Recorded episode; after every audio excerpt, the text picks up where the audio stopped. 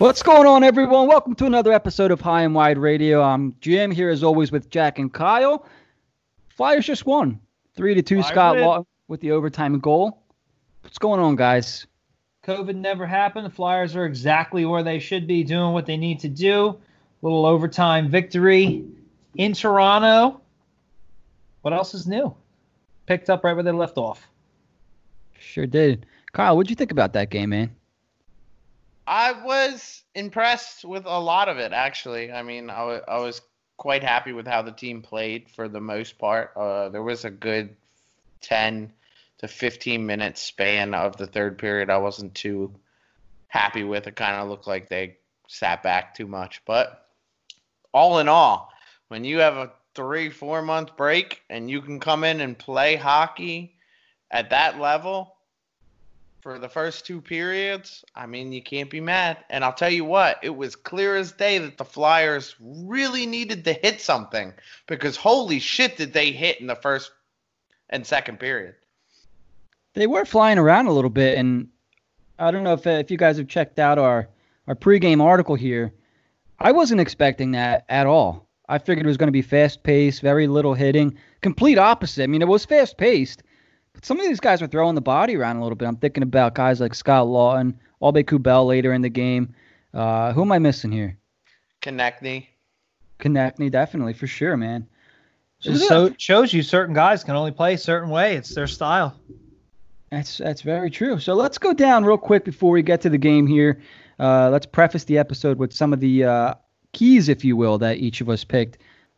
Since we're on the topic of keys, look out in the future for Kyle's keys. We have a way to write articles now, so we're going to be typing some of those out for you guys. Make sure you keep on the lookout. So let's start with Kyle's keys first. Here we had, uh, or or what Kyle wanted to see happen in this game, and he wanted to see system play.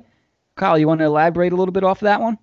Yeah, I, I wanted to see them settle back into their game. I didn't want to see them, uh, you know, uh, appear lost or, or or fumbling the puck around. I wanted to see them fall back into their system of play, and we seen it right off the back from the from the drop of the puck.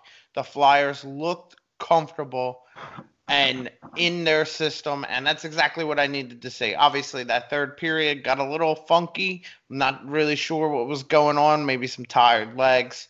Maybe they just sat back like, ah, you know, who cares? But they pulled it together at the end, and I was I was quite happy with their performance overall.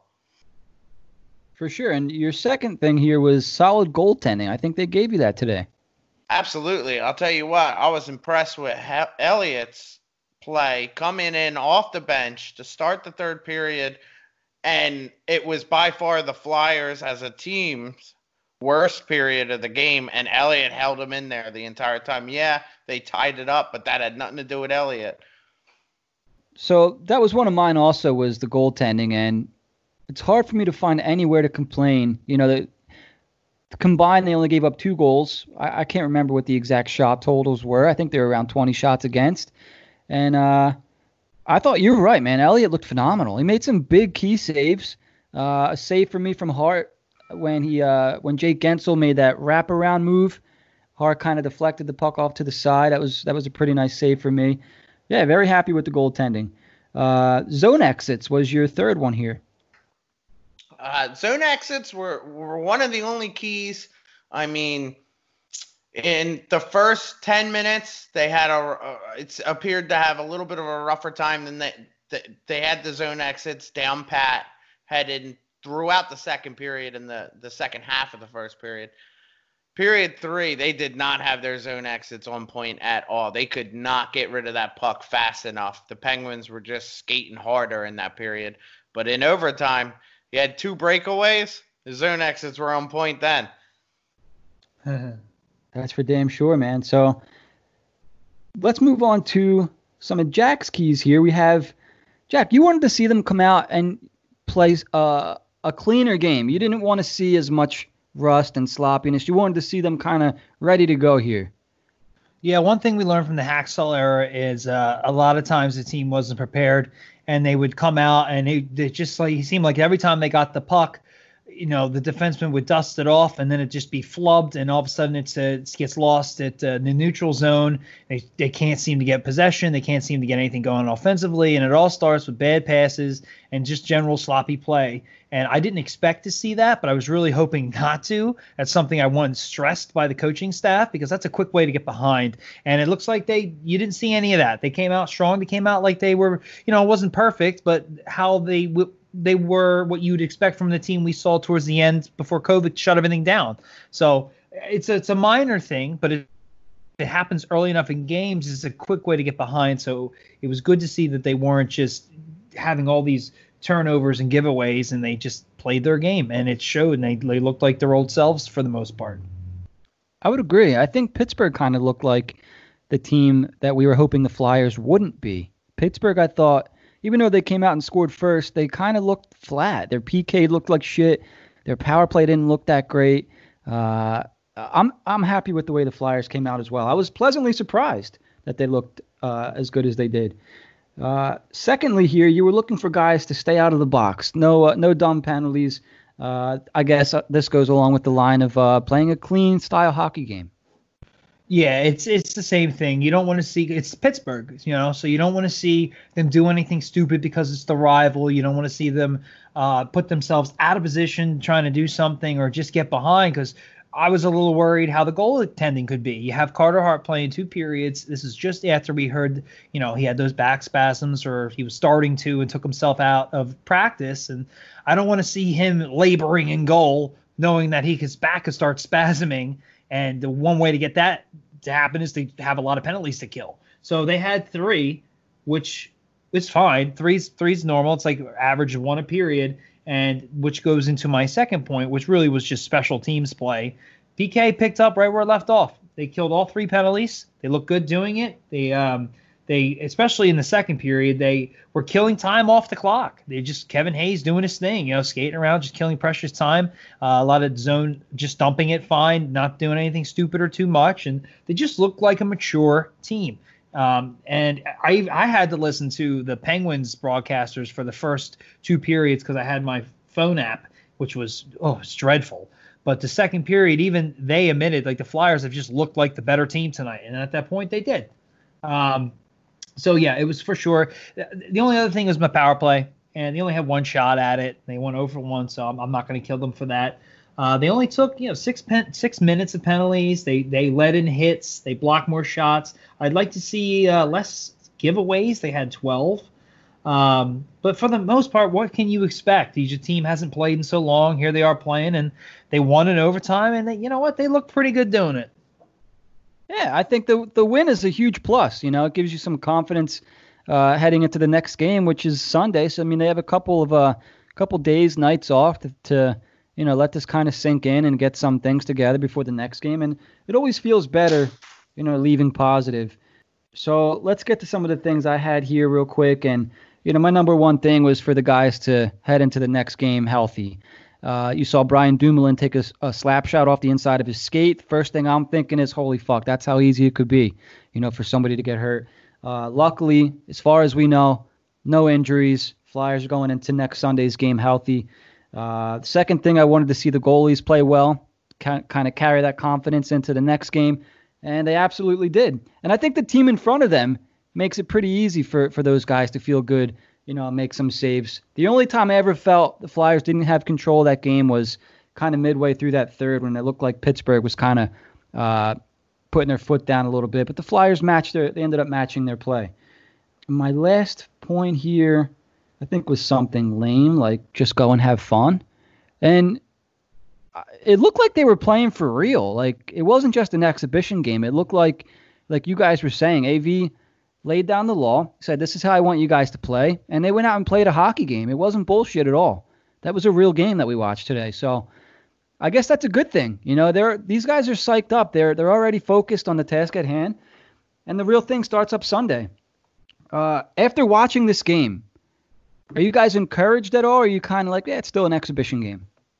Um, a little bit of both, but I have to say, for the most part, I'm encouraged. I, I, just they didn't look like they didn't belong. They looked they were the better team. That's the least you can ask for. When we went to start the season and they played that Swedish team or whoever the hell whoever the hell they played and they lost, we were like losing our minds. You know, so to see them come in and play Pitt of all teams, and yeah, it's not as ramped up as it's still a preseason game, uh, but just to see them clearly be the better team and you know have get tied up late with their backup goalie and net, what have you, and go into overtime and get the win back was fantastic. Like they just they showed the perseverance. They showed they can be the better team for the majority of the game. It's everything you want to see. Outside of winning eight to nothing, like what more can you ask for? Yeah, it's true. I mean, even in an exhibition game, they give up the lead late, and then they come out in overtime and they still win the goddamn game. Like this team and they hasn't good changed. doing it. They had two. They had uh, Hayes had a breakaway. Laughton had a breakaway, which he scored on. Like they know what they're doing. They're looking good. Even there was even that three on one breakdown. Um, they did. They didn't get the Penguins did not get a good chance off of that. If you saw that play, and like you, you're like, oh, here we go, tic tac toe, open net goal. That's not a, what happened at all. He ended up having to take a bad shot and a rebound, missed the net by a mile. So like even that, they were looking strong. Yep, absolutely. Um, what else do you guys want to talk about from this game? Kyle, was there anything that you wanted to point out necessarily? Um, not really. I, I, enjoyed watching them play. I enjoyed the physical aspect that they brought a lot because I mean, if you're gonna make a deep playoff run, that physical game has to be there. And to see it come out, especially in the exhibition game right off the bat, I mean that that sh- that showed me the team's ready to play, like for real ready to play, not whatever the hell Pittsburgh was doing for the first two periods. Yeah, they, they did come out kind of funky, right? Like that's how you'd expect the Flyers to come out. At least Flyers teams from the past, like just come out and just not be ready to play. Flyers were skating circles around them, I thought. Even though the shots were kind of even through two periods, I think it was like 16-12, something like that. It just seemed like the Flyers were kind of controlling play. Like I know it's exhibition again, but Sidney Crosby didn't really stand out the way he usually does. Like our star guy stood out. Couturier Yeah. scored. I remember Hayes seeing scored. Sid the kid try to dangle uh, in the third period, I believe, and that got shut down immediately. Like his first move didn't even get by. I was like, oh, maybe uh, Father Time's knocking on that door a little bit because he did not look like the superstar franchise guy that I had been told about for years past. If uh, correct me if I'm wrong here, but I'm pretty sure Crosby's coming back from injury as well. Ah, I mean- excuses. If you're a generational player, saying, How you're long- fucking- how long does he need to be recovering? It's been like six months. well, he wasn't even able to practice. Horse shit. That's the NHL backing up their boy. hmm What was actually wrong? Like they never came out and said what was up, right? He just I it think No, was- I don't think Penis so, or something. this was his penis. or lack thereof. um, what'd you think about the uh, the no crowd, the pumped in noise? They had the things over the seats like that. Does any of that distract you guys or anything None at of all? that. the I love the crowd noise. Fucking, the only thing that distracted me is it sounded like somebody was tap. I guess it was the crowd noise that was being pumped in. I'm not even sure, but it sounded like somebody was tapping a stick on the fucking ice for no fucking reason the entire third period. And I'm like, this sounds like me playing be a pro mode in NHL, just whacking the ice, like pass it to me. I'm like, what the fuck is that? Jack, did you hmm. hear any of that? I didn't notice it. If that's what it was. No. Maybe But they it should wouldn't calm down surprise the me. nerd ropes over there. It's a possibility. I'll be honest. I didn't notice any of that stuff. I was so I was just focused on the game. I didn't really.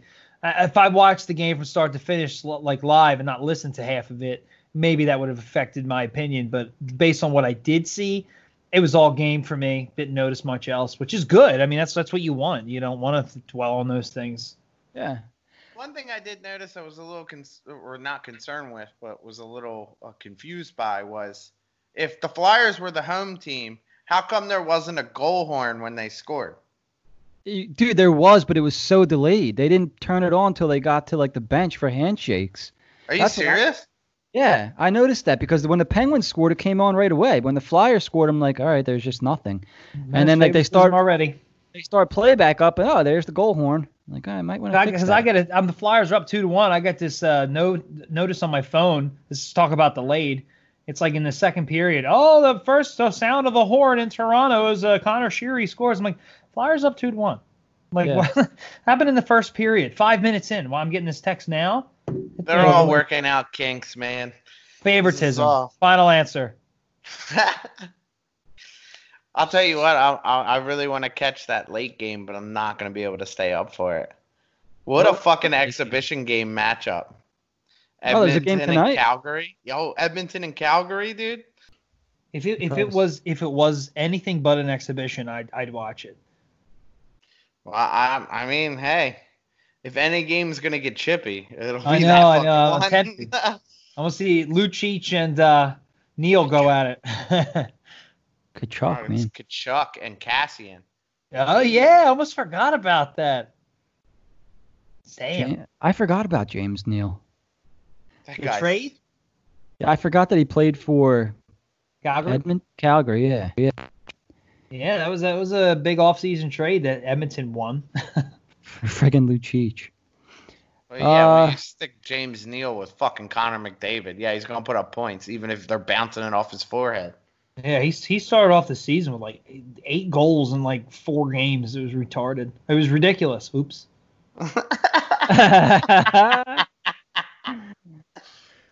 All right, guys. So uh, we're gonna run a, a quick ad on the other side. We have a special guest joining us. D Nasty, Derek Settlemyer will be joining us for the second half of the episode. So we'll see you on the other side. We do have a special guest for the episode. I want to introduce former Flyers equipment manager Derek Settlemyer. Derek, thanks for joining us, man. Oh, thanks for having me, guys. We're doing a, a take two here. Yeah, yeah. The right. uh, listeners already know we had you on before. We had some technical difficulties with the uh, episode, so we're going for uh, take number two. So thanks for hanging out with us again, Derek. yeah, for sure. So, uh, Jack, if you want to go ahead and start the opening up, man. Well, Derek, it's a real pleasure to have you on again. Appreciate it. Yeah, Uh, thanks for having me. Yeah, just going to do my best to recant what we talked about. Um, so, been with the organization quite a long time, or had been. Um, Yep. I wanted to ask you. I'll just bring it all the way back. Um, I know your dad worked as well with the organization in the same position. So, how just start us off? How did you get into hockey? Was it because of your father, or was it all you? And were you a Flyers fan?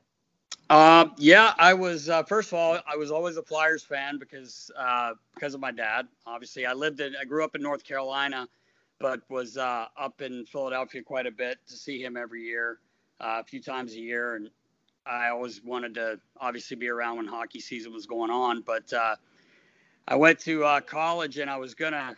My main goal was to be a basketball coach one day. Believe it or not, all five eight of me was a.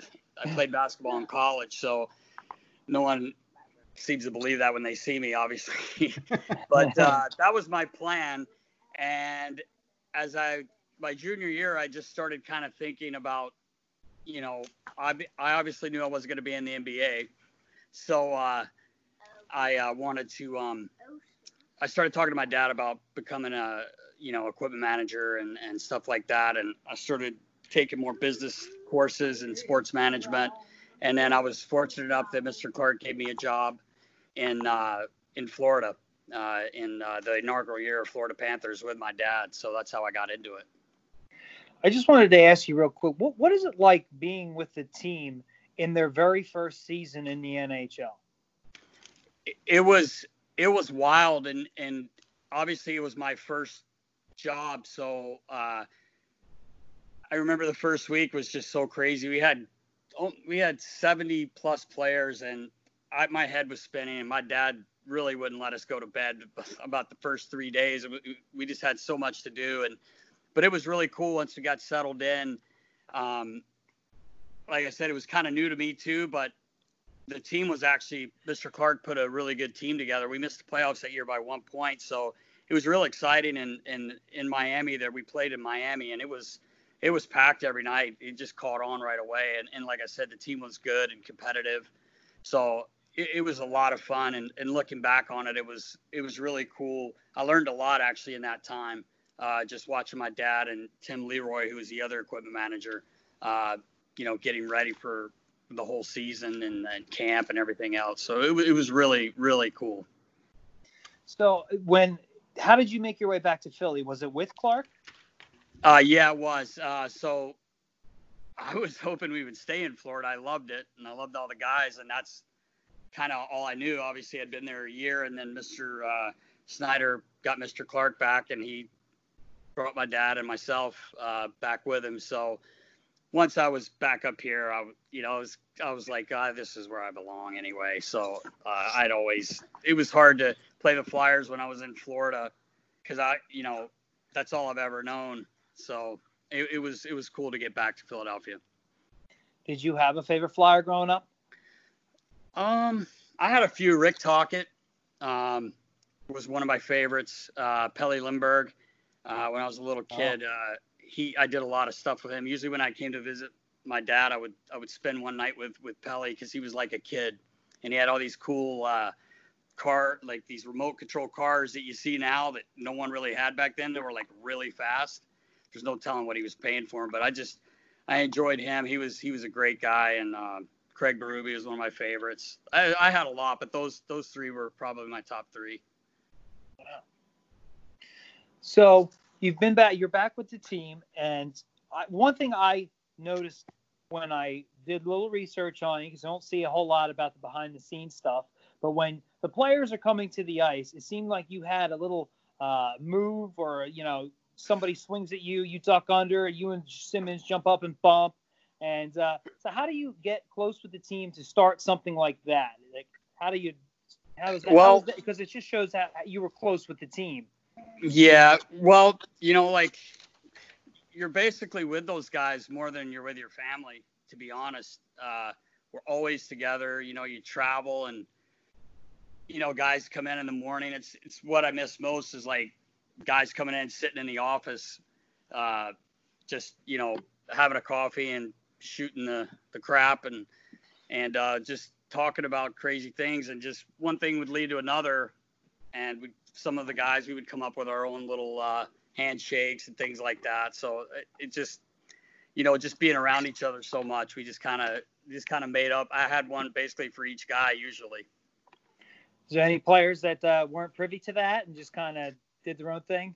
Some guys just weren't that wild, so you know hmm.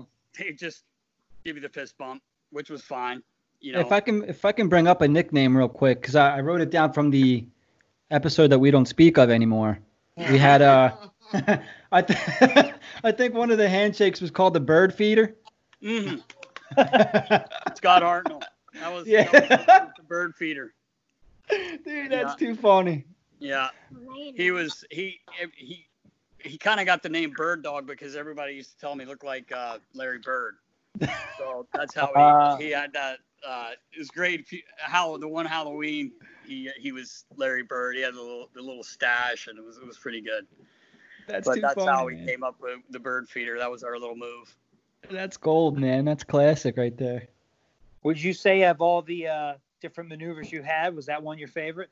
Yeah, that was one of my favorites. uh, him and you know like Wayne, we he was that was a good one. Zac Rinaldo, him and I had a good one, and Braydon Coburn. I wouldn't say we had one one normal thing because he would switch it up all the time. He'd come flying down the hall. I never knew where he was going to hit me. I just tried to move around and catch his hand or his elbow or whatever it was. So he was a little wild, but uh, yeah, the, Zach and Simmer and the bird feeder, those are probably my favorites. uh, fast forward a little bit. You uh, just basically tell us what it was like um, to take over as head equipment manager and get that option with the team that your dad worked for and pretty much as you stated before, the, your dream job. It was. It was a dream come true. I I had uh, actually had agreed to take the job in L.A. Um, Dean Lombardi got the job uh, as the president GM, and I had agreed to take that job, and then it just kind of things worked out to where I was able to stay, and you know I really didn't want to leave, and I was offered, like you said, my dream job, and it was one of the best best days of my life getting that job. And then from there on out, all, you know, however long, 15, 14, 15 years, it's, it's something I just loved. I never took it for granted. That's for sure.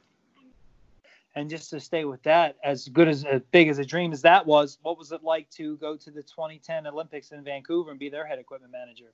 Uh, I that was amazing. I, I actually had to pinch myself once we got into the arena the, the day and I was looking around and you see the Olympic signs, and I was just like, wow. Like obviously I wasn't playing, but still there with the team. It was just that was probably the best two weeks of my life. I had, I just had so much fun. It, we, you know, we didn't, we didn't lose a game till the, the very last one, the most important one.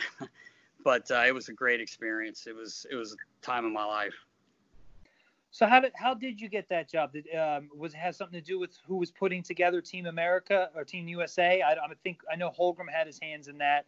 Uh, is that how he just reached out to you to bring you along, or was there a different process for that? Well, um, I had worked. Uh, once sometimes once you get your foot in the door with with USA Hockey, then if you, I guess, do a decent job, they they, they want to bring you back. And I was fortunate enough to do two um, World Championships in a row, and I got to know Jim Johannson real well. And then, you know, I knew uh, Mr. Burke and and Mr. Holmgren had, you know, he obviously pushed for me as well. And I, I got that call. I remember getting the call for that. It was it was pretty awesome. Um, so I think there was a certain process they went through, but I had been uh, working with them, you know, uh, a little bit. So I, I think that helped. Okay. Um, I guess the only other thing I can think of, can you just take us through a quick day in the life of when as your time as head equipment manager, what your job entails and how early you got to be there and what your off season's like, if you even have one? Yeah. Um, yeah. Like, so a normal day, say if we are at home, uh, depending on where we skated, well, it really didn't matter. I, I get up really early anyway, and I would, I would probably get to the rink around six usually. Um, we always tried to have everything ready for practice the day before. So in case of emergency came up, you know, you're not still trying to set up for practice. Uh, the guys would uh, come in. They usually it depends on each player, but they they have their different times they would come in. So we would skate at 10:30. You you uh you know straighten up, turn the heat on. That's when you get about an hour. You, you go have lunch, and then you're kind of preparing for the guys to come back, and you know have the game. So usually be done by you know I'd say I'd get home probably around 11:30, 12 o'clock at night and sometimes sometimes later. So there would be long days. Uh, even home games were, were long days. And the uh, the off seasons used to really be an off season, but it it the last few years, every year it just becomes more of a you know 12 month a year job uh, with all the development camps and I mean we were having goalie camps. Every, I mean you name it. So it a lot of the kids try to stay in the area, which I don't blame them. They're putting an effort to, to try and make the team and be the best pros they can. So there were always guys here the last few years. So it basically turned into wasn't a huge part of your summer you get off, but I was, I'm a rink rat and I, I loved it. It never bothered me. Now, did that start? Um, I assume that over time, the NHL in general has just, you know, bled into the off season more and more with their camps. But is that something you started to see pick up and if you want to just name anything else that you noticed between going from Holmgren to the Hextall era. Um, as far as like how the league was changing. Well, like, uh, is it something that it just strikes me as something that Hextall would do? Uh, I could figure the league oh. be heading that way anyway, but right. was he one I, of the I, first on it? Yeah, um, we we did seem to have more um, longer development camps and everything. Uh, when uh, Hex came, but I think everyone did it throughout the league. I mean, you know, just talk to other friends were equipment guys. I think, you know, ours were maybe a little longer than some teams, but it did seem to start changing around the time of Hexy. And I don't know if it was just Hexy. It was, I think it, it's just like you said, the way the league is going. And, and, you know, these guys, like you hear like you know, Billy Barber and, and Clarky and those guys talk about when they used to come to camp, they would come to camp to get in shape.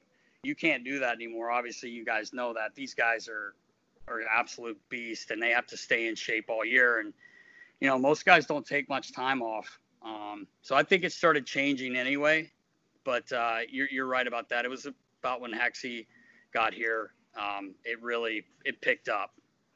Um, I, the only other thing I would ask is, did you notice anything else with him? Because you know, we a lot of a lot of things came out when he got uh, let go, and a lot of it was the tight ship that he he ran, and a lot of to a lot of people's discontent. So, just your thoughts on that whole thing? Yeah, you know what, Hexy was great with me. You, it's just you know when you when you get a new boss, you have to learn You have to realize what they want. And uh, with me, it was never anything crazy. Just he wanted a little bit more hands-on. Wanted to know what more of what was going on. Um, so with me, I didn't really have a problem with it once I learned, you know, the little things. There were times where he'd be like, you know, hey, like, let me know about that next time, and I'd be like, oh, okay, my, you know, I just whatever. But uh, it was never. He was great with me, to be honest with you. I, I didn't have any issues. I, you know, and I kept to myself. So if other people had issues, I I've worked so much. I'm downstairs. I don't know. You know, I know things were said, but I never had any issues with him. He was great to me. So, Derek, let me ask you. So, a lot of the listeners who are listening, uh, obviously, they want to hear your stories, but I, you know, they want to hear. I feel like your relationship with a lot of these players is unique to, you know, a lot of other players who are around the team. You know, like you, you kind of, you know, the, the little uh, niches and, and things that the players need you know, to play in a game or something as as intimate as a pregame ritual or, or things like that. You know, you're around these guys, and I think the listeners want to know, uh, you know, some cool stories. So if I can ask you without, you know, overstepping anything here, you let me know. What can you describe maybe what the atmosphere was like in that room for the last four or five years, and if if at all, if it changed at all compared to this year? Um, the atmosphere was was never like a bad atmosphere, that's for sure. There are too many good guys in there. Um, it was different this year with uh, AV coming in. You know, he's a he's a big name. Um, he's been very successful. Uh, obviously, hasn't won a cup yet, but I think this. I don't want to jinx them, but I I really think they've got a really good chance this year. Um, but uh, the room, you know, the last four years, it, it can get frustrating when you're not winning, but it's because the guys care, you know. Like, uh, but it was never a bad atmosphere in there, that's for sure. Um, this year, when the we started rolling, uh, when I was there, it was it was amazing. I mean, it's always fun when you're winning, right? Like, it's hard to not have fun when you win. Um, but things did change a little bit with AV, but uh, he's a fun guy too. Um, he likes he I enjoyed AV a lot. He was fun. Um, the atmosphere was great in that room, and I'm sure it's great right now from what I hear. You know, I saw a few of the guys last week, so they're happy and they're ready to get going. It's awesome. That's great to hear. So, I guess kind of uh, other avenues I can go with that is, you know, you've been a part of, you know, 15 to 20 plus trade deadlines. Uh, was there ever a player that you were kind of sad to see go? Well, the first that's going to come to mind was Wayne. Obviously, um, that was a tough one last year. You, you kind of knew it might happen, but you're hoping. You know, obviously we were all hoping it wouldn't happen. Um, I remember he came through. What's the deadline? Three o'clock. I can't even remember it. Yeah, I guess it's three o'clock. And he was actually at the rink, and he came by and he's like, "Nast, I'm still here." It was like it was literally like ten minutes till three, and I'm pretty sure that's what time it was, and I was just like, "Oh, why'd you say that?" You know. and uh, then he, he laughed, and then it came across. You know, we then we found out, and we are just like, "Oh man, it's just tough to see a guy like that go." You know, um, that's probably the one that sticks out the most to me.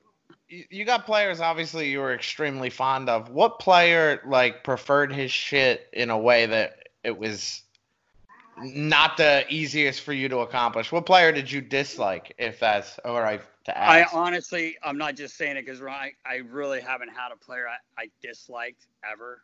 Um, trying to think of somebody. I've also been lucky because we never really had anyone like I know guys on other teams that have been they're just absolute horror stories. like. Uh, well, I don't want to. I don't want to call anyone out, man there's just been some some guys that are just changing things all the time, and um, I, I was always fortunate. Um, trying to think, uh, JVR likes to switch things around a lot, but it's not like it's difficult. He changes a lot of things around a lot, especially with his skates, um, moving like moving the blade a little bit. It's it's harder than it sounds. Like you got to take all you know the holder off, glue it, drill new holes, and he has like uh, he has spacers in there too for height, and he likes to change those a lot. But he's great. I'm making it sound bad. He was never bad, and he was easy. He always gave you a heads up on it. Um, like I said, I, I've been fortunate. Never really had anyone that was like, "Oh man, like I got to do this," you know, all the time. It was I, I was lucky that way. I, I, have an interesting question. So I don't know what I was watching, but it was about a head equipment manager with the Rangers during one of their Stanley Cup runs, and um, he said that Mark Messier he claims that his uh, skate was messed up, and he would just he goes all right, and he just he pretend to mess with it, put it back. Son Messier skating fine. Are they like that? Mess was like that, and I'll tell you this: my first year in Florida, uh, the gentleman you're speaking of, his name's uh, Mike Folga. God rest his soul. He just passed away a little while ago. Um, he was he was a great guy, and I loved him. And I remember the Rangers coming in, and the funny thing was, they were all everyone that came to Florida stayed like three days. They didn't just come in the day before, play the game, and leave. Everyone's kind of vacationing. And I remember, oh, Iron Mike was coaching them. Obviously, I think that, that was the year they won the cup. Um, and like 80% of the team had sunburnt shoulders and back. They had all been out like at the beach and everything. It was pretty funny. But Mark Messier came in, this true story, and he said to Mike, he said, "Hey Mike, can you can you just move the right blade a little bit?" So Mike said, "Can I?" Back then, you didn't give the visiting team an extra riveter and all this stuff. You know, it was kind of bare bones back then. I'm talking about 93, 94. So he said, Hey, I got to come down to your room. So I'm watching him and he's kind of showing me what he's doing. So he, he literally, Mess made a mark with a with a magic marker. And so he literally moved it. I'm, I'm talking just, you, there's no way you can tell the difference. Comes off the ice, comes off the ice, said, Folks, great job. They feel great. Comes back, comes back before the game when the team comes back before warm-ups says you know what folks can you can you move it back just a hair. Folks, is like, sure, mess, you know, take him back down to the room. This is, I'm not exaggerating, guys. Changes it, changes it again. Uh, warm ups, changes it again. I'm not kidding you. This is fourth time now. Yes. Uh, plays the first period, plays the second period, comes off the ice, asks Folks to move it again. He goes down and he takes the line he takes a blue marker and he makes it thicker so it looks like he moved it, gives it back to Matt. He comes off the ice. He says they were unbelievable, folks. Didn't even move them. I watched the man move his blades four times in less than 10 hours. I, I was like, wow, it's like every guy like this. That's what I'm, you know, I'm thinking to myself. I can't believe, it, but it's the truth. Like he, he was a, he was a mess. No, no pun intended. Like that guy, I, I'd never seen anything like that. So would, would that be an example of a, a difficult guy?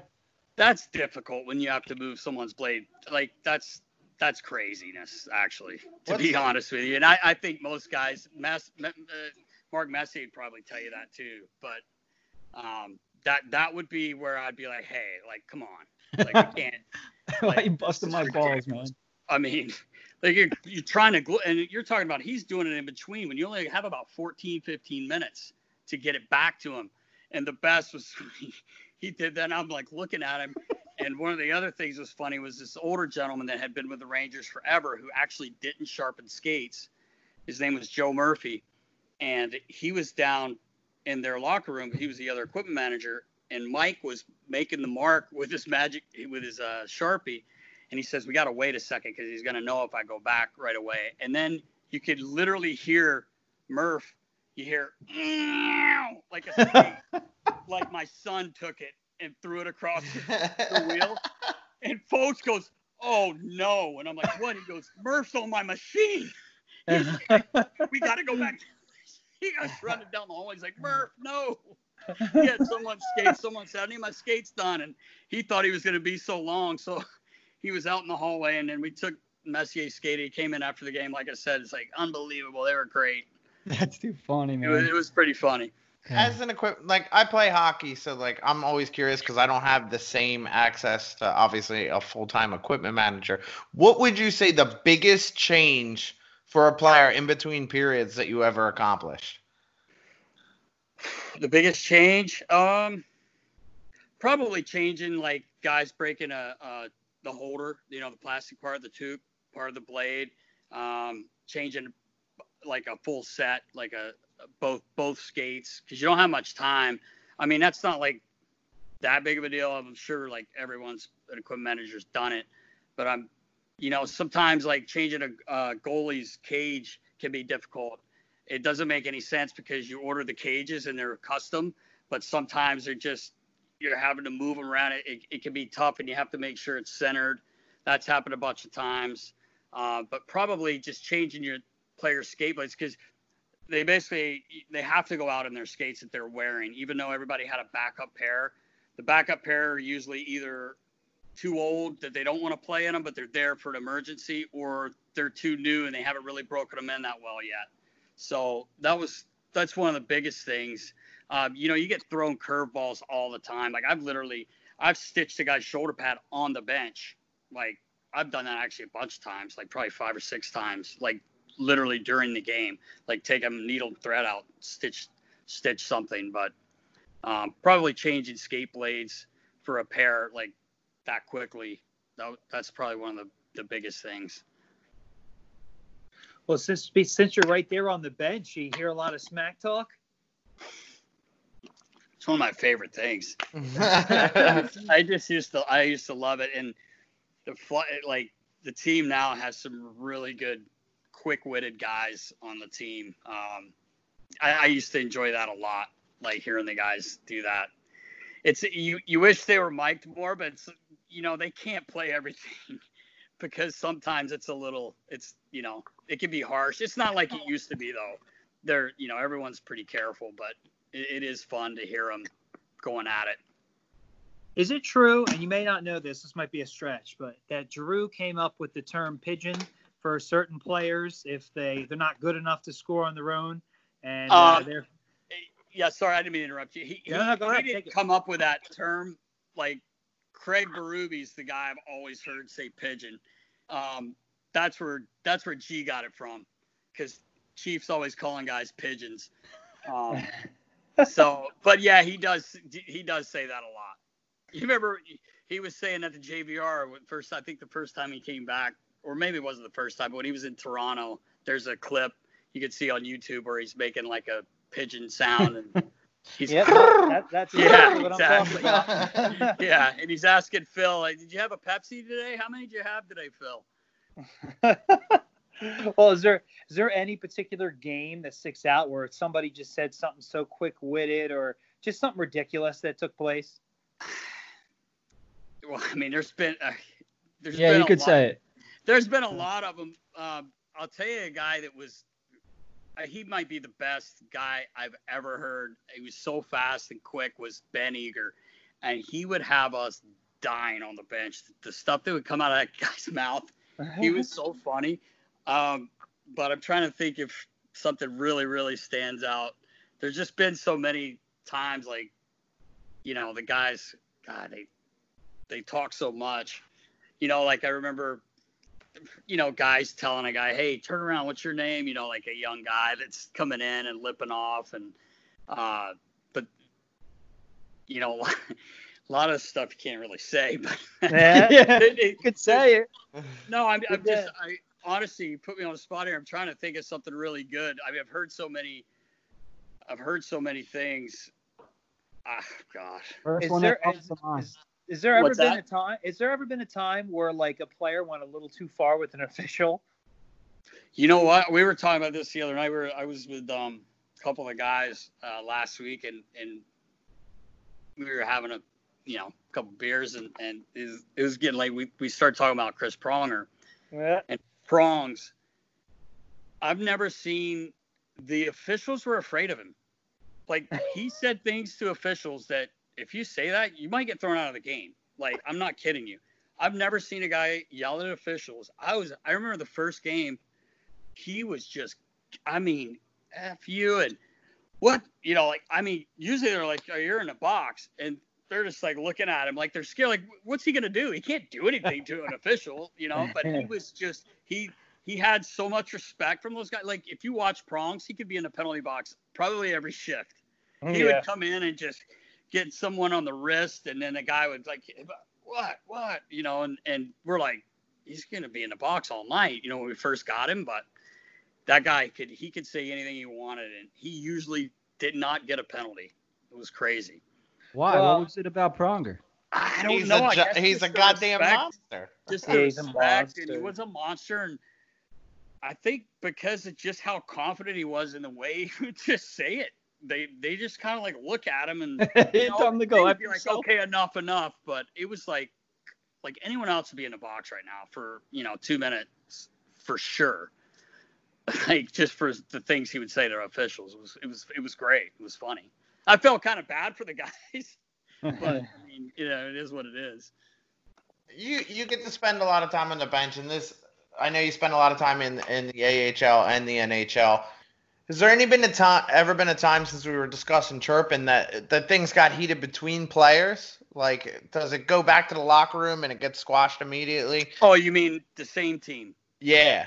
Um, I mean, there there have been time. I mean, you know, you're playing a, a game like hockey, and and obviously, if, in any sport on a team, you might get in an argument with your teammates. I've I've seen it happen on the bench and it spill into the room, but I'm never like, you know, you've heard stories of like two guys going at it. I've never seen that. Obviously, on the ice, I've seen it in a practice, but uh, um, yeah, I mean, and, and it's not it's not because of dislike or anything. It's just you know two two men, you know, adrenaline going, testosterone, and and just pissed off and and take it back to the room, and it usually gets squashed right there. Like it's it's you know by usually by the time they go back in there and have a couple words, and it's it's calm, you know, and then they're laughing, of course, having a beer after the game, and you know it's just kind of funny and a good story to tell later.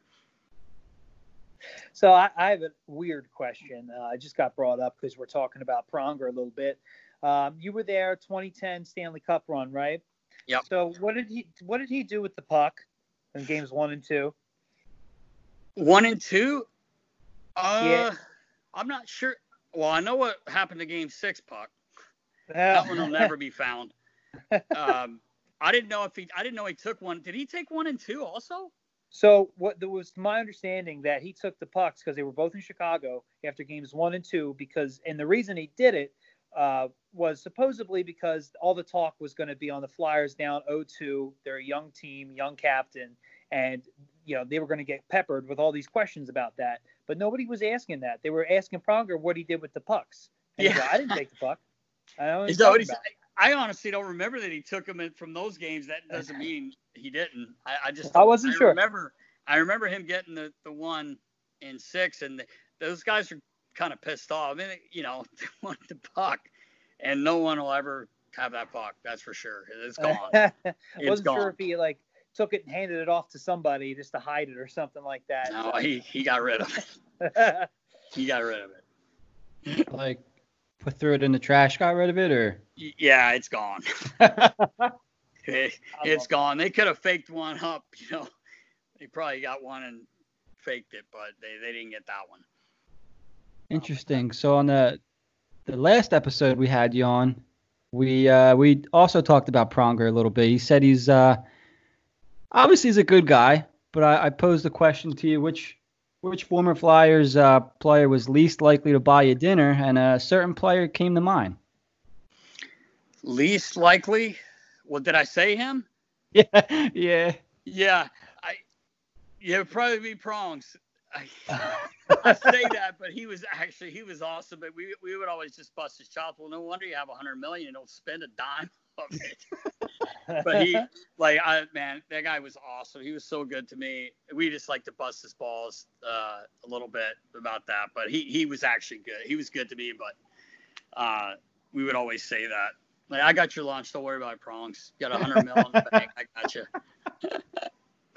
oh my So God. on the contrary to that, because I can't even remember if I asked it on the last one, who's uh, most likely to, to buy you dinner? Basically any of the guys, to be honest with you. But uh, there's always there's always been guys uh, that were go way above and beyond. Um, just dinners and stuff like that that were great. But most most uh, guys would always buy your dinner. You know, if they see you in a restaurant, you know, same restaurant, they would usually the waiter would come over and be like, "Hey, you're you're looked after." So the guys are really good that way. I wonder if uh, we can get that to work for us now. Hey, buddy, you know Derek Settlemyer over here. Yeah, right. It wasn't because of me. It was uh, they were buying my dinner. And I wish I I wish I could still. I don't I don't have that luxury anymore. No one's buying Yeah. my dinner. Yeah, we're gonna find out. I'm gonna try it next time I see someone. Uh, so I uh, earlier I asked you who did you hate to see go. Was there any specific player in mind? There has to be a guy throughout your career that you were almost a little bit glad to see get traded at the deadline, or glad to see not come back next year. Not glad, but maybe like ah, thank God I don't have to deal with that guy again. man. I really i really didn't to be honest with you. Like i said like i've been so lucky. Like we never really had a guy that was you know that messed up to where we didn't want him around you know? so no, no like i don't know Mark if we talked about Bryz a little bit and i you know I, like Bryz i got along great with Bryz but he was wild and he was such an easy maintenance wise he was like he was great like he Oh. he he didn't say boo about his gear he just wanted to me to tell him he looked big in it every single day. Uh, but he was just, I, I wouldn't say I was, I wouldn't big. say I was glad to see him go. I, I don't mean that, but like, you know, what, all the stuff that it started becoming negative, you know, like just, um, I don't know if negative is a word. Maybe I should say negative, but uh, I don't even know what word I should use. But like, I was definitely wasn't glad to see him go, but it was almost like he's he's got to, you know. took a lot of the circus with him. The media was going crazy for him. Yeah. It was he he like I actually got along with him well. Um he was he was a really funny guy, that's for sure. Different. Different though. Okay, so you mentioned he he wanted you to call him big uh, every day, which Yeah. kind of brings me to my one of my next topics here. Uh, pre-game rituals. I think you brought up somebody on the last time we talked that had some pretty crazy pre-game rituals. Um, Jordan Weal. Yeah, There it is. Damn, right away you knew who it was. Wow, I mean, really, you know, he was I love I love him. I know I keep saying that about every guy I say something about because I do. I love the guy, but he his pregame was wild. I, oh, it made you tired watching him. like he would he had his he's really really skilled. Obviously, if you watched him play, you know he's a skilled player. He just flipping the puck back and forth, walk down the hallway with it, and then he got to he would do the stick handle thing. But then the, the thing that I told you guys about that confused me the first time I saw it was when he's sitting in a chair making all these moves. well, found out, like I told you before, he was in his mind going up an elevator, certain amount of floors, and then back watching it open, close, go up, open, close in his mind, and then come back down. And so guys were like, you know, they would bust his chops, and he was good about it. But like, they would come and push him and make him open his eyes, and he'd lose it and start over again. oh you know, my God. Uh, but yeah, and then he would go through his his moves. So his head was switch switch. He'd be sitting in a stall. Everyone in the room's like, "All right, let's go, boys," and he's sitting there making these things. What? It was just it was just to watch him. It was just wild. I remember Hexy because I obviously Hexy had him um, with LA, and he was in Manchester um, in the American League. I think he led the league, the American League in scoring the one year when they won the cup. Yeah, he Uh, got the- AHL MVP The- that year. Yeah, the Calder Cup. I mean, he's a he's a super skilled player. Um, great guy too. But uh, Hexy actually said to me, "Way to get a load of wheelies uh, pregame stuff," and I'm like, oh, "Can't be can't be that different." Like everybody's got their. And then I saw him, and I'm like, "Is he all right? like, what's he doing?" Guys were like, "Holy cow!" Because he didn't play for a while. So when he finally got in the lineup, we were like, oh, something's wrong. Like he needs some medication or something. I don't know what's going on there. I'm surprised Hexy let that go on. I feel like he's the kind of guy that would, yo, dude, cut that shit out. You're scaring everyone. Yeah. I don't. I no one. You know, like I said, there's a couple guys would mess with him, but Hexy just thought it was funny. He's just a guy. He's a weirdo, but I love him, so whatever. You know. but he's not a weird guy. That's the thing. He's not a weirdo. He just that part of him is is different. I would love Sure. to know the origin of some of these rituals.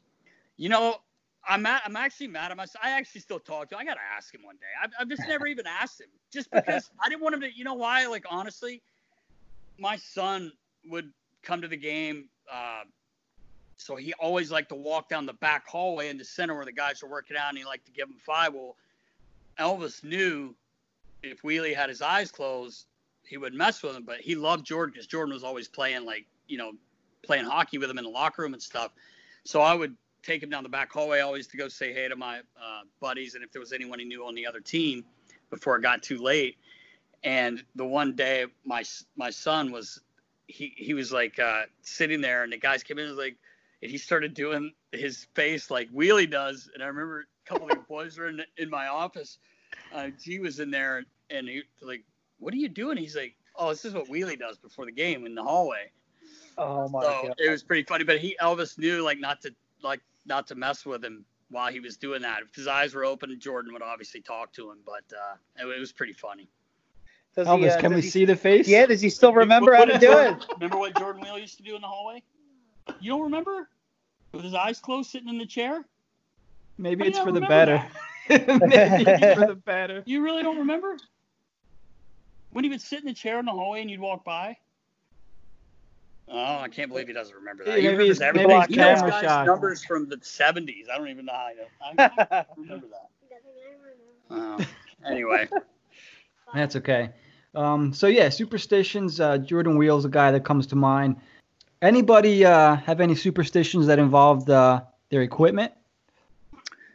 um, not not not really like nothing crazy. Um, Provorov has a lot of little things he likes to do too before a game, um, and he'll say he's not superstitious, but he is.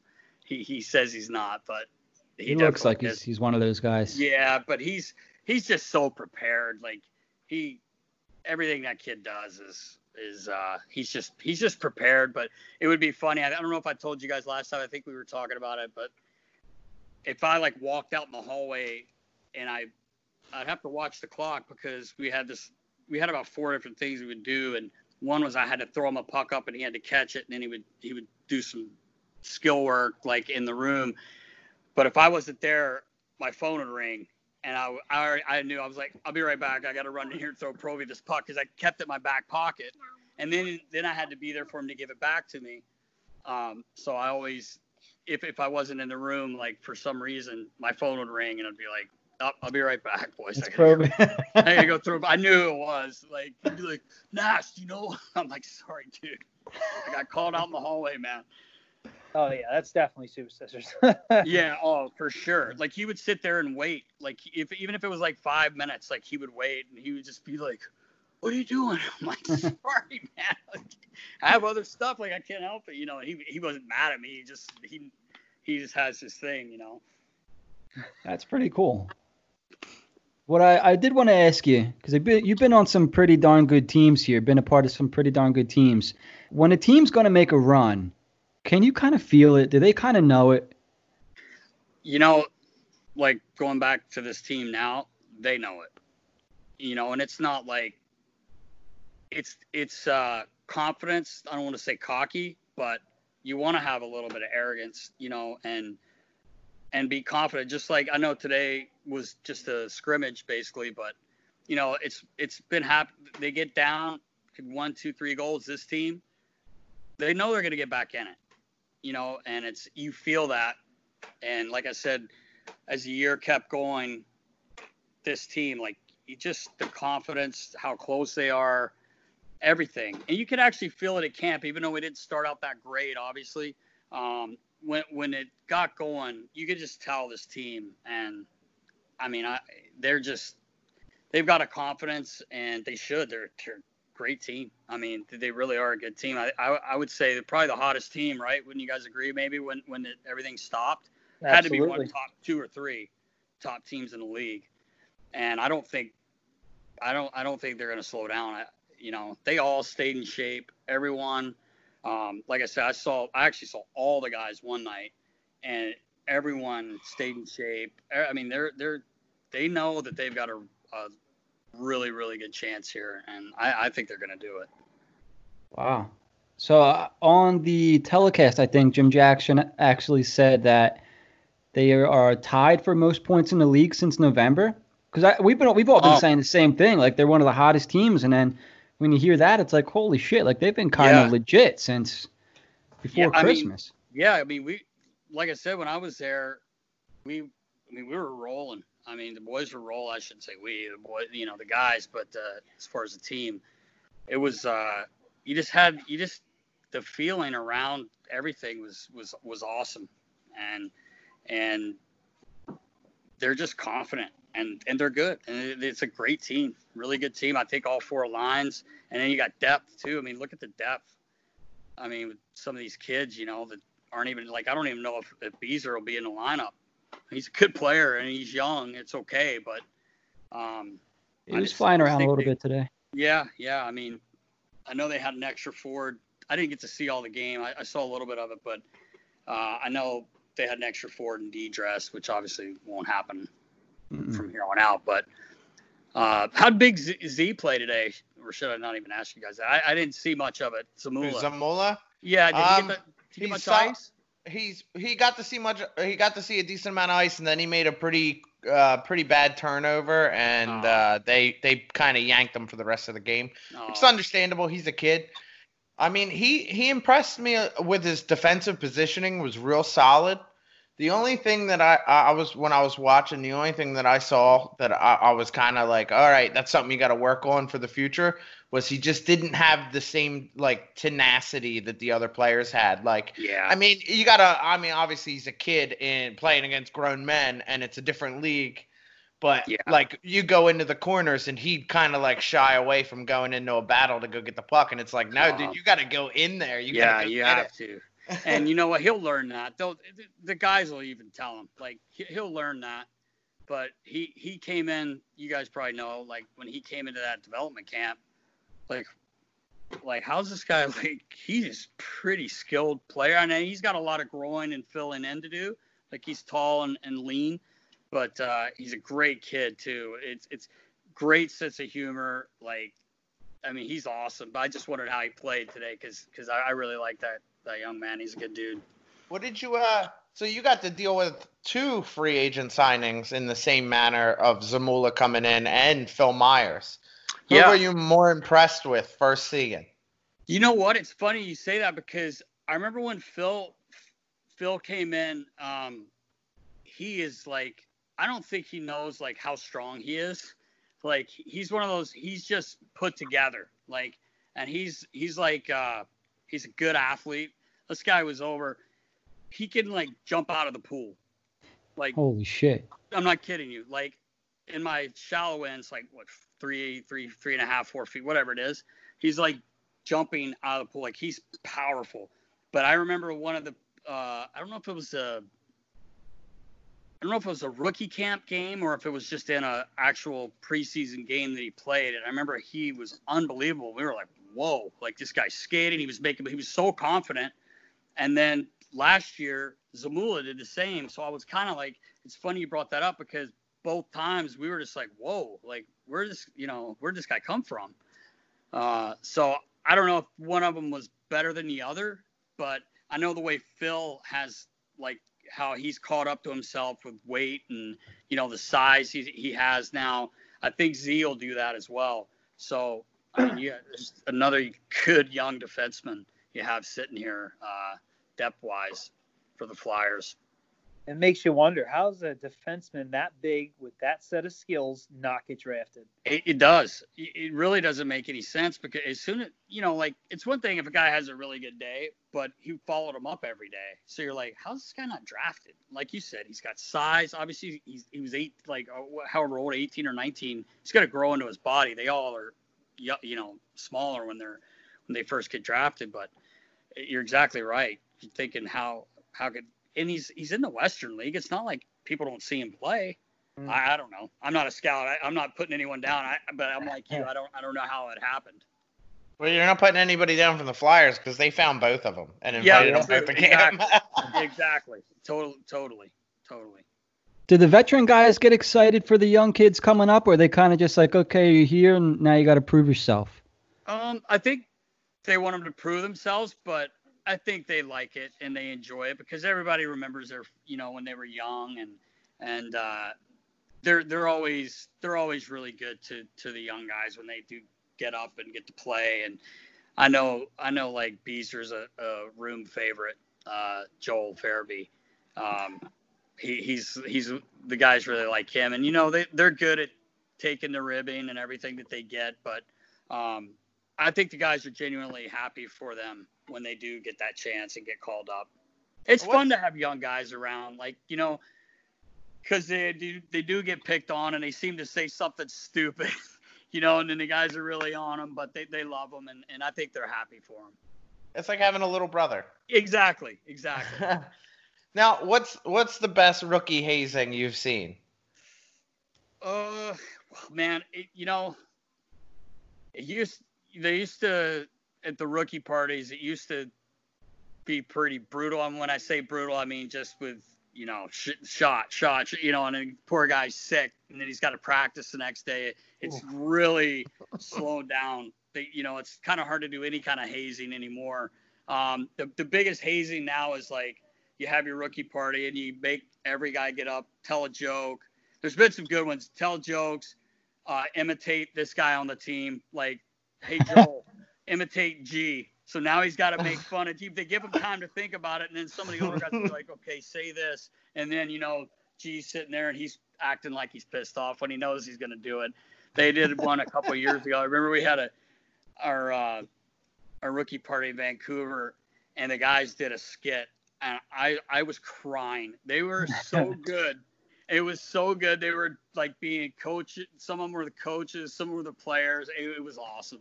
But that's the biggest hazing they do. Make them sing their national anthem. Make them tell a joke.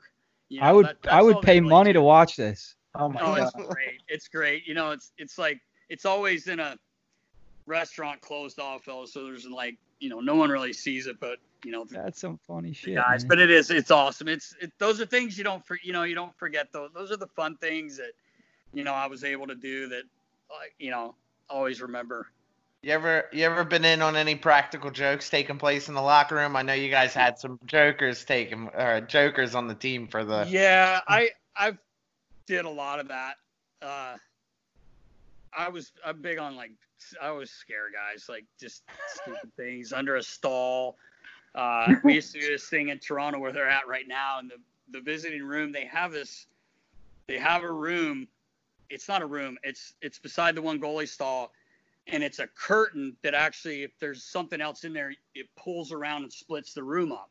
So, but this curtain fits into this closet and it goes back about eight feet. So for years, when they redid that room, I would get it like the guys would be like, okay, get this guy. So I would like send someone in there first behind all the, I mean, it's dark. It's black. It's a black curtain and there's no lights in this. So you're in a closet by yourself. So we'd send someone, we'd put someone in there behind the curtain and then tell one of the kids, hey, I'm gonna go get this guy and bring him over. So when I open it, jump out and scare him. Well, there was someone already in there waiting, so they would get in there and it'd be all quiet, and then you just hear go ah! And we would, you know, I would like get in. If you see my Instagram, I have a lot of stuff on there, but we would get, I would get, get in a goalie cart, you know, and I'd either someone would tap it, I'd come flying out, the guy just lose it. But you a lot of practical jokes. Uh, mostly, usually scaring guys is usually what it was. Sounds like a, a good time over there, man. Yeah. So we're just about over 45, 50 minutes. We could talk to you all night, man. I, I know you got stuff to do. We appreciate you coming on. I mean, right after Oh. work, just jumping on with us. That's awesome, man. No, and for the for the I- I- second time. I appreciate, it. I appreciate you guys having me. I, I enjoy it. Yeah. So I mean, uh, hopefully we, we get to talk to you again uh, soon in the future. Uh, you have anything you want to plug? We know uh, you, you have a, a new business going. Yeah, yeah. Uh, Settlemyer Skate Sharpening. Um, I have a shop here, uh, and it's it's actually going really well. I've been picking up a lot of people, and as the rinks have opened, it's it's really picked up. So uh, um, that's basically it. Just kind of doing what I've always done, but in my garage. I'd rather be somewhere else doing it, but it is what it is, and I love it, and it's been it's been great. Okay, and you, you prefer people find it uh, by the website, or you you want to throw I any have- social media out there? Yeah, I have uh, the Instagram page is uh, Settlemyer Skate Sharpening, and uh, I have a Facebook page the same, and my website's www.settlemyerskatesharpening.com. All right, everyone, there he is. If you uh, need uh, equipment fixes, equipment issues, you know who to send it to. Before Uh, you, before you head out, I just wanted to uh, bring up that one time again. Uh, I wanted to say thanks again for when I was a kid. I was probably about 12 or 13 years old, and you you were the equipment manager for the Phantoms, and we were me and my family were heading in now an Applebee's or TGI Fridays or something, and you were heading out, and I'm like, Dad, I know him from somewhere, and I just couldn't I couldn't put my finger on where I knew you from. I'm like, I know I, I see him all the time. He goes, that's the equipment manager for the Phantoms. And then you recognize me, recognize you. And we got we talked for a, a minute or two, and you walked over to your pickup truck at the time. You dropped the tailgate. You handed me an Eric Meloche stick and Yeah. a Tony Voce stick, which are still Tony hanging up in my garage. Ah, that's awesome, man. That's awesome. I Voce was here the other night. That little meatball. He was I gotta get I gotta get him his stick back so he can sign No, it. he's got plenty. Don't worry about him. That's all. he just ordered a bunch from me, so he's good. All right, D Nasty, you're the man, dude. We'll we'll let you go. Thank you guys so much. I appreciate it. Thank it you. Take pleasure. care. All right. Thanks again. If this doesn't record, you're just going to be talking to me and Kyle next time. Sounds good. See you Take guys. care, Derek. Thanks again. Take care, man. All right. Bye, guys. See you, See ya, Elvis. yeah.